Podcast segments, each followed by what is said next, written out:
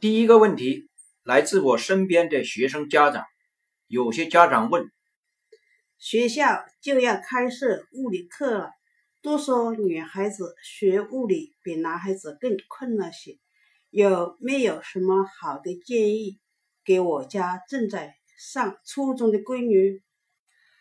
就普通情况而言，女性学习理科是要比男性要慢一些，但也不乏少数佼佼者，可比一般男性要胜许多。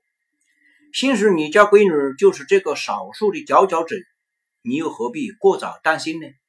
即使你家闺女并不是那些佼佼者，也不要急，急是没有用的。为上之策就是。一开始尽量不要掉队，一旦发现有苗头，就要果断采取措施，急起直追。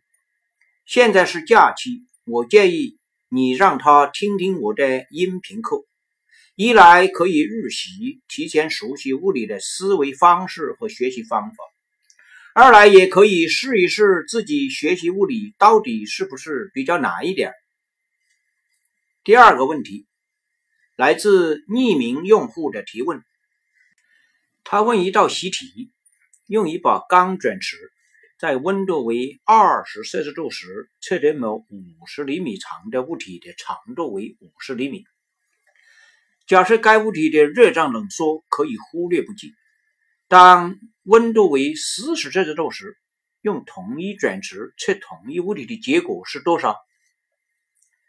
因为题目说物体的热胀冷缩可以忽略不计，它的长度还是五十厘米不变。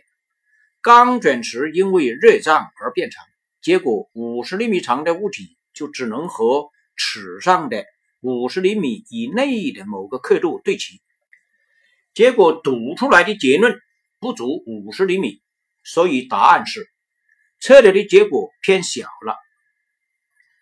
第三个问题。来自张亮同学，他听了快慢背后的道理那一讲之后，对那一讲的思考题很有兴趣。思考题问：速度能不能是负数？张亮的疑惑是：罗老师，我觉得既然路程可以有负的，负路程表示反方向的路程，那速度应该也可以是负的喽。但是。负的速度表示什么含义呢？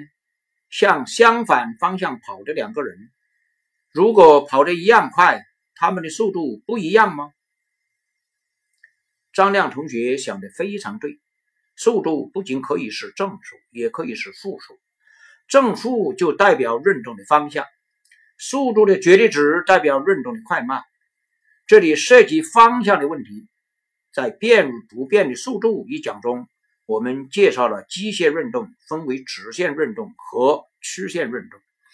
曲线运动就是方向在变化的运动，说明速度不仅有大小，还有方向。直线运动中只有正方向和反方向这两个方向，我们用正负就可以表示不同的方向。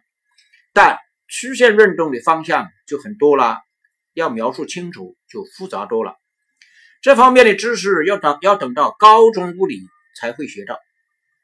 张亮同学能够想到负的速度代表相反的方向，已经很不错了，说明他会从物理学的视角思考问题了。